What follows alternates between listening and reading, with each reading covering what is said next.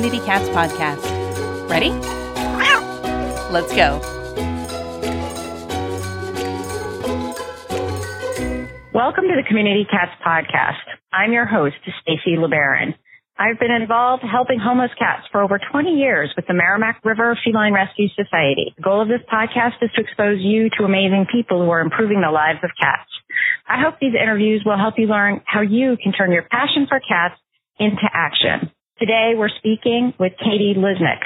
Katie is the Director of Cat Protection and Policy at the Humane Society of the United States, focusing on increasing interventions for and reducing community cat populations through sterilization and vaccination programs, as well as keeping more cats in their homes and preserving a strong human-animal bond. Katie has an MS in Animals and Public Policy from Tufts University. She's the past president of the New England Federation of Humane Societies, and she serves as an advisor to the Maine Federation of Humane Societies. Katie, thank you so much for joining us today on the show. Thank you for having me. I'm thrilled to be here. So I was just wondering if you could share with with our audience um, how did you get started? Sure, sure. Uh, when I was little, I wanted to be a veterinarian, as I'm sure a number of your listeners probably did as well. Uh, you know, when you're young, that seems like you want to work with animals. That's the job that you want to aspire to. So I really focused on that path and uh, went on to the University of Vermont for my undergrad and really was focusing on pre-vet. So I took all of the animal science classes and organic chemistry and all that lovely stuff um, anatomy and physiology. But then they had, as part of the animal science pre-vet uh, curriculum, they actually had an animal welfare course. So while I was there and taking that course, I got really excited. I got really passionate about the issue of animal welfare and found that there are other jobs besides just being a veterinarian that I could do that would actually help me get to the issues that I really wanted to get to in an even better way. So from there, I went on to Tufts Vet School to do their master's program, which was all about public policy and animal welfare issues from horses to companion animals to farm animals, research, and really teaches you how to evaluate the science that's out there uh, and to kind of take a not necessarily a middle ground because that seems sometimes like a, like a cop out or, or uh, the easy path, but to really navigate successfully of what's going to be effective public policy to both protect animals, but also to make sure that we are still keeping you know a civil society and, and you know everything that needs to happen in society is still happening.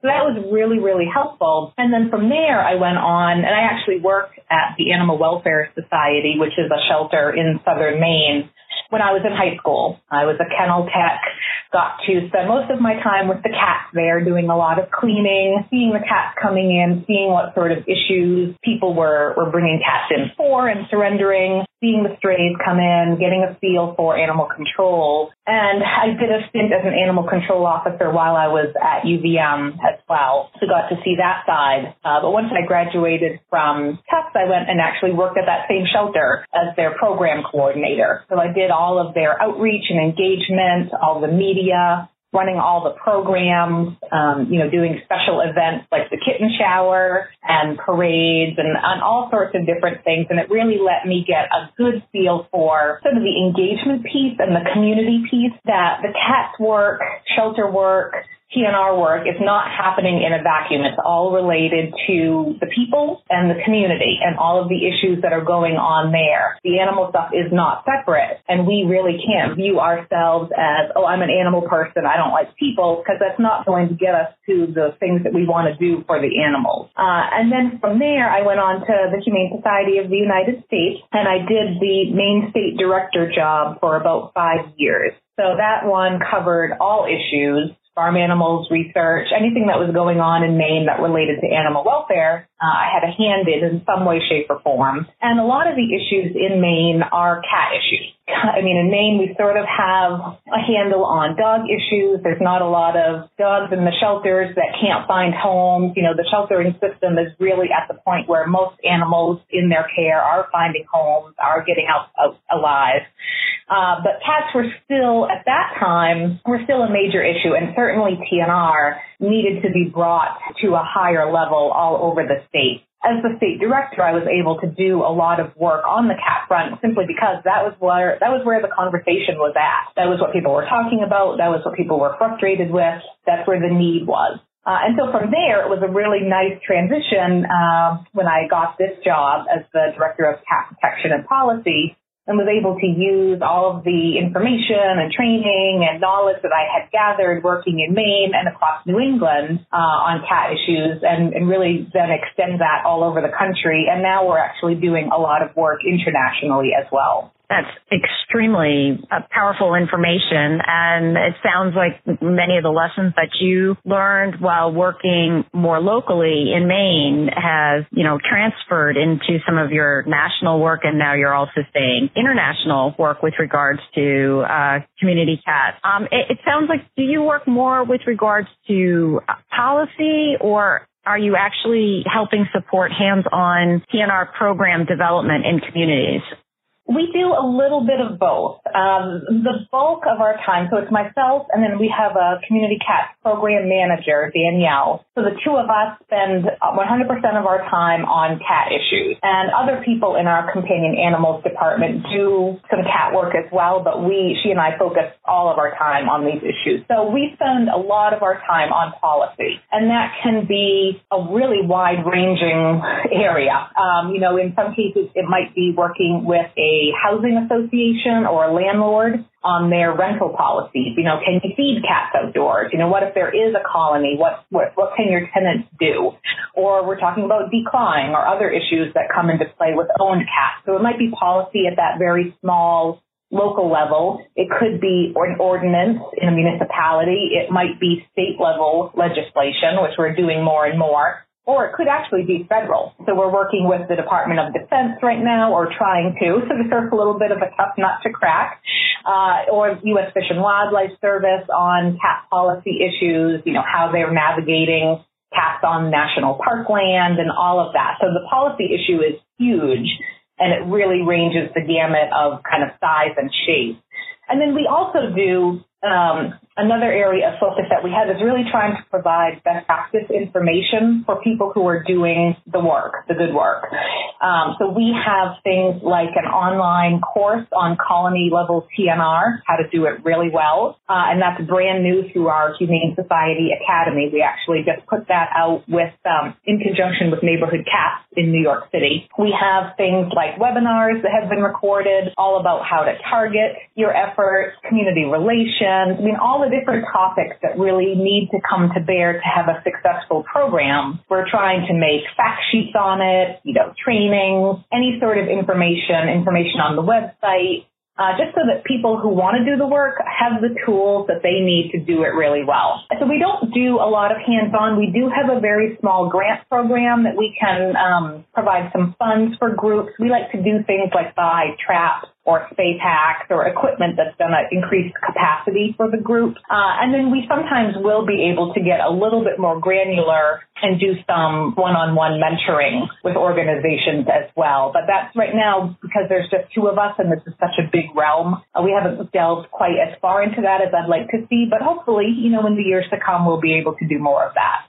What if you were, you know, picked up and moved to a brand new community and it was a community that, yes, population 50,000 people mm-hmm. and mm-hmm. they had never had any TNR program or community cat program at all? What would be your first steps to action within that community? Well, I love collaboration. That's a, major tenet of our work. This is a big issue and you really can't do it by yourself. So we need to be tapping in to anybody and everybody who's willing to contribute or who has an issue that they want to be heard. So I would be going, I would be setting up kind of a, an informal meeting, maybe at a coffee shop, and then spending my time advertising it and just inviting anybody who wanted to come and talk about cats to get together. And if they wanted to complain, I think it's really appropriate that they get heard because cats can be an annoyance outside uh, if they're going to the bathroom in your garden or they're, you know, getting muddy footprints on a car. I mean, we may not think, me personally, I might not care about that, but other people really do, and it is a major issue for them. So they need to be heard. They need to feel like there's something that's going to help them, or else we're going to be constantly caught in this battle and fighting over what is the right approach. So I would really set up a time for everybody to be heard, and then do some um, engagement on any of the groups that are already doing something for cats, trying to figure out what's happening, whether there was a shelter in the area, whether there was an animal control officer or an animal control agency, um, veterinary offices in the community, kind of just gathering information about what they're seeing and what is possibly available to then hopefully put together a collaborative effort that gets everybody engaged on the issue. And you touched upon some of the more contentious issues that affect community cats, talking about cats in neighbors' gardens that may not want cats. And then there's also the question of wildlife and, and how do you work with the balancing act between community cats and wildlife? Yeah, it can be a very tricky situation. Uh, so the Humane Society of the United States is an organization that works to protect all animals. So we have our companion animal department, which I work in. Right next door, down at our headquarters in the little cubicle land, um, we have a wildlife office, wildlife protection department. We have state affairs that contains all of our state directors and people doing grassroots engagement. You know, we have our wildlife care centers in three states. We have one in Massachusetts, one in Florida, and one in California. And they're actually getting wildlife that has been caught by cats and other, you know, other sources of injury. Uh, so they're seeing kind of the other side as, as opposed to what we're seeing within our companion animals world and hearing a lot from TNR advocates what have. And now let's take a moment to listen to a few words from our sponsors. Flashlight tag was fun when you were a kid, but no one wants to play hide and seek with their trap. Find your trap's location quickly and safely, even when you visit it at night, with the Reveal Wild application for Samsung Galaxy, HTC One, Sony, Xperia, and other Android phones. Or go to tinyurl.com forward slash reveal wild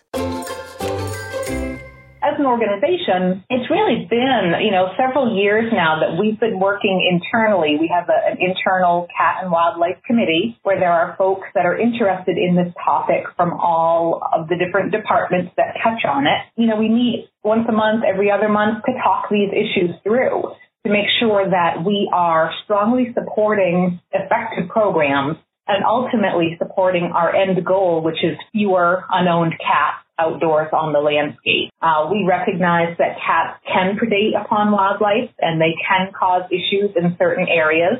We don't necessarily agree with some of the numbers that have been put out there by some wildlife researchers and wildlife biologists and, and some of the studies that have been published. We think they're a bit exaggerated and uh, relying on some pretty scanty sample sizes to start with. But regardless of that, you know, we do recognize that it is a risk. We want to protect all animals. We want the cats to be safe. We want the wildlife to be safe. We want communities to be happy and healthy. So we really feel that effective TNR is the way to go. As an organization, we're championing that message with the caveat that the end goal is fewer cats outdoors. That makes sense. And then, you know, I have mentioned, uh, you know, a couple of times that where we had our original colony in Newburyport, Massachusetts, we are in a very high birding area. Many of our volunteers are piping plover wardens in addition to volunteering at our shelter. So we have a lot of bird lovers, you know, and um, but the, by the fact that we are able to keep the population of free roaming cats down in the community, I think is a testament to the fact that we really haven't had any major run-ins. And we started so much earlier in the early 90s that I think that we were ahead of the game and we've got sort of enough of a jump on it, you know, before maybe this issue was presented publicly. And I think it's very important in areas, especially where there are specific populations being looked at, that there really is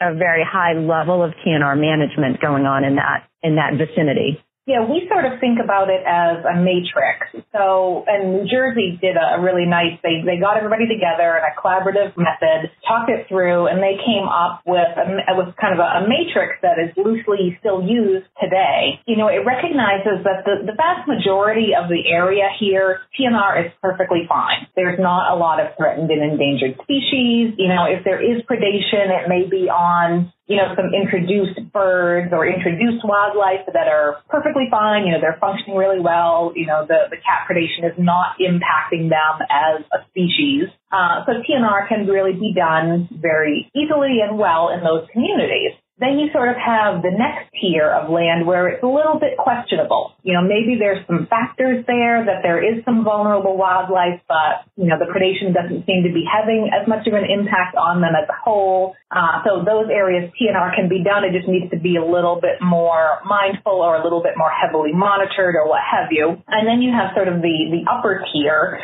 which is the smallest amount of land, but that's the area where there really truly is conflict and there are threatened and endangered species that are being impacted by the cats that are nearby. And in those cases, you have to kind of take a look and say, okay, can TNR be done successfully here to protect all the animals involved? Or is there something else that needs to be done? You know, does a fence need to be erected around this, you know, vulnerable nesting bird population? Or, you know, should this small colony of cats be migrated out or relocated? Um, and then some safeguards put into place around the birds so that cats don't come back in. You know, so those areas, which there are definitely a lot fewer of them, which is good, uh, but those areas are the ones that we, you know, try to, to work on with the other folks involved, whether it's Fish and Wildlife or state departments of environmental protection or what have you to figure out what other approaches could be used in those ultimate areas where the predation is really causing a major concern. Yeah, and you also have to look at the environment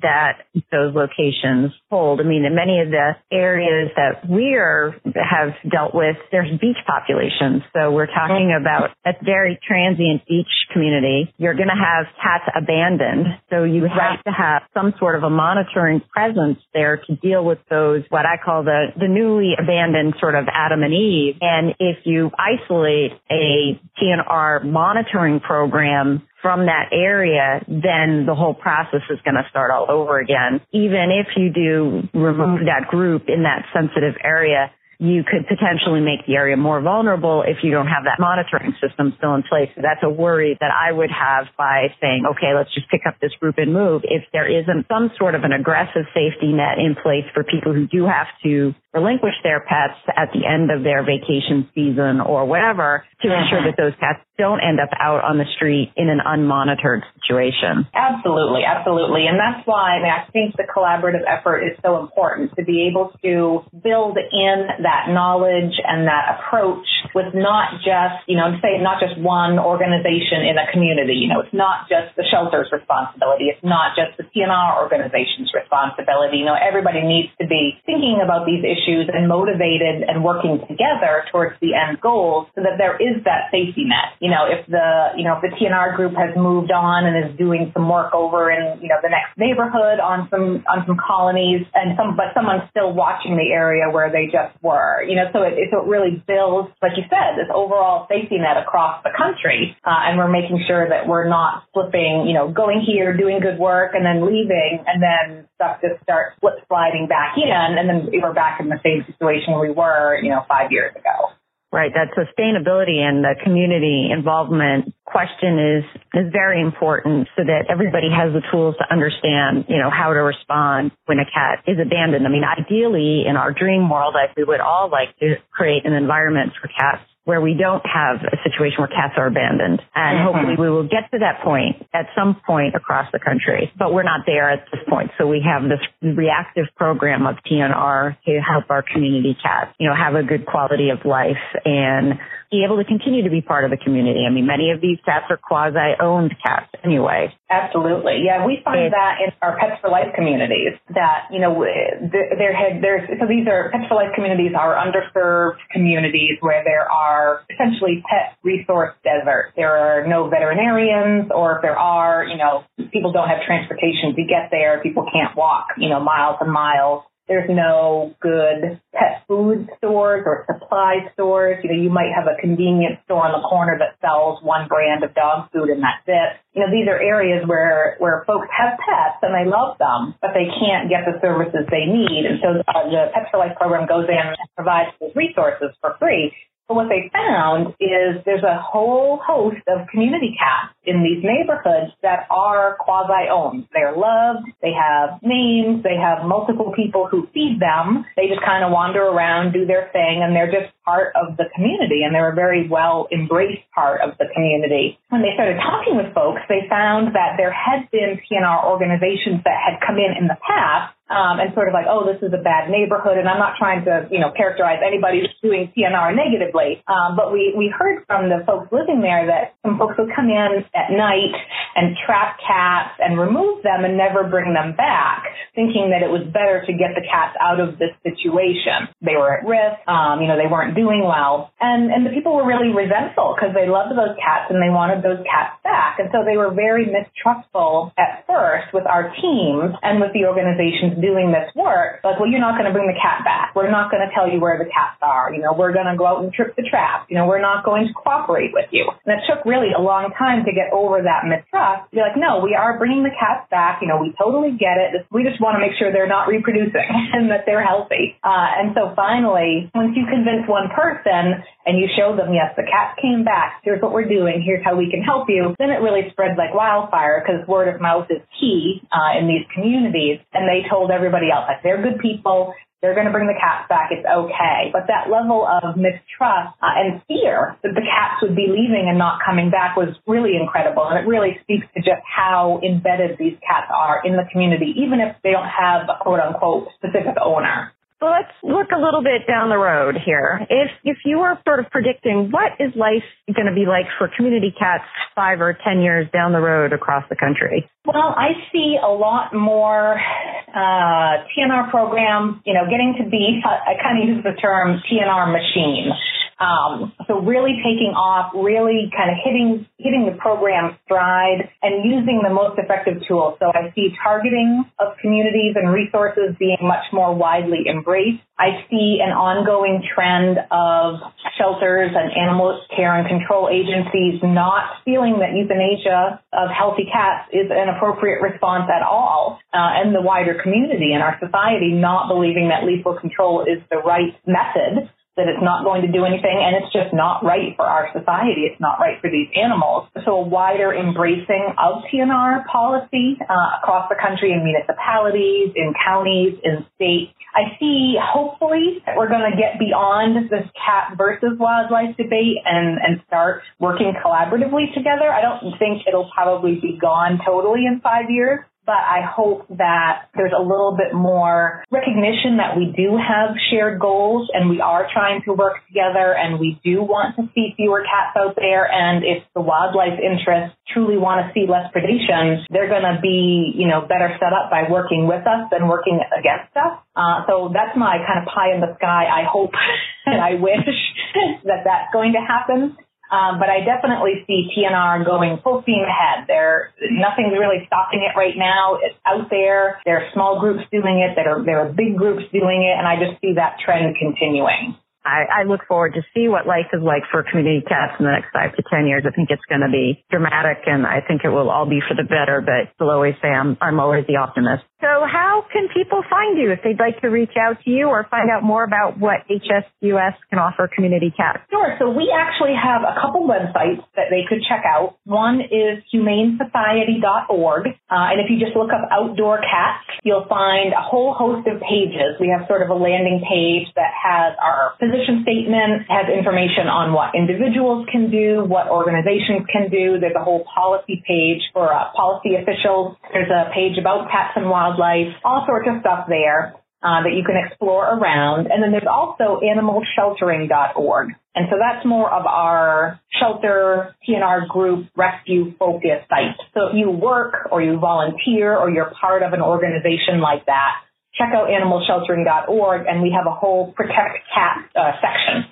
So if you look at the top of that website, protect cat, that'll bring you to all of our resources. We have a managing community cat guide for municipal leaders. And it's really doesn't have to be municipal. It's anybody in the position of being a policymaker would find that helpful. Uh, we have all kinds of recorded webinars. That's where you can find the online TNR colony course. You know, all of our resources are there. We have information sheets. I mean, anything that's there is free to download, um, to make use of in your community. We want to get it out into every nook and cranny of the country. Uh, and as far as contact goes, uh, we have cats at humanesociety.org. A pretty simple email, uh, just cats at humanesociety.org. So if you email that, you will reach both myself and Danielle, uh, and we're able to hopefully help you with whatever is coming up in your community. Katie, is there anything else you'd like to share with our listeners today? Well, I think that it can be it can be a challenging road. Sometimes it feels very disheartening if you have policymakers that don't really seem to get what you're trying to do, or you're running up against some really negative comments from local bird advocates or, or wildlife advocates. But just to keep you know keep the faith, uh, you know keep your spirit up. You are doing wonderful work, and there are people out who want to help. So don't be afraid to reach out. What I love about this field is that everybody that I have ever run into is so open and willing and wanting everybody else to learn from what they have, have gone through. So they're always willing to share. If they've created this really cool form or this really cool document or guide, they want other people to use it. Like there's no selfishness in this field. There's no, oh, I created that. I'm the only one that can use that. People just want other people to benefit from what they've been able to do, which is so wonderful. So there are people out there, you know, if you're struggling with something, reach out, talk with people, you know, try to find resources because it's out there. There's no need to do anything from scratch uh, there's so much good work out there that we can all benefit from and build on, and we'll be creating wonderful communities for the cats, for the wildlife, and for the people. Katie, I want to thank you again so much for agreeing to be a guest on my show today, and I hope you'll be willing to join us again in the future. Thank you. This was great fun. Uh, I so am appreciative of you having me on, and absolutely, I would love to continue the conversation. Thanks for listening to the Community Cats podcast. If you could go to iTunes and review the show, we'd really appreciate it. When you do, take a screenshot of your review, go to communitycatspodcast.com forward slash review and enter your information, and we'll send you a t shirt. While you're there, don't forget to check out all the ways you can support the content you're passionate about. Thanks, everyone.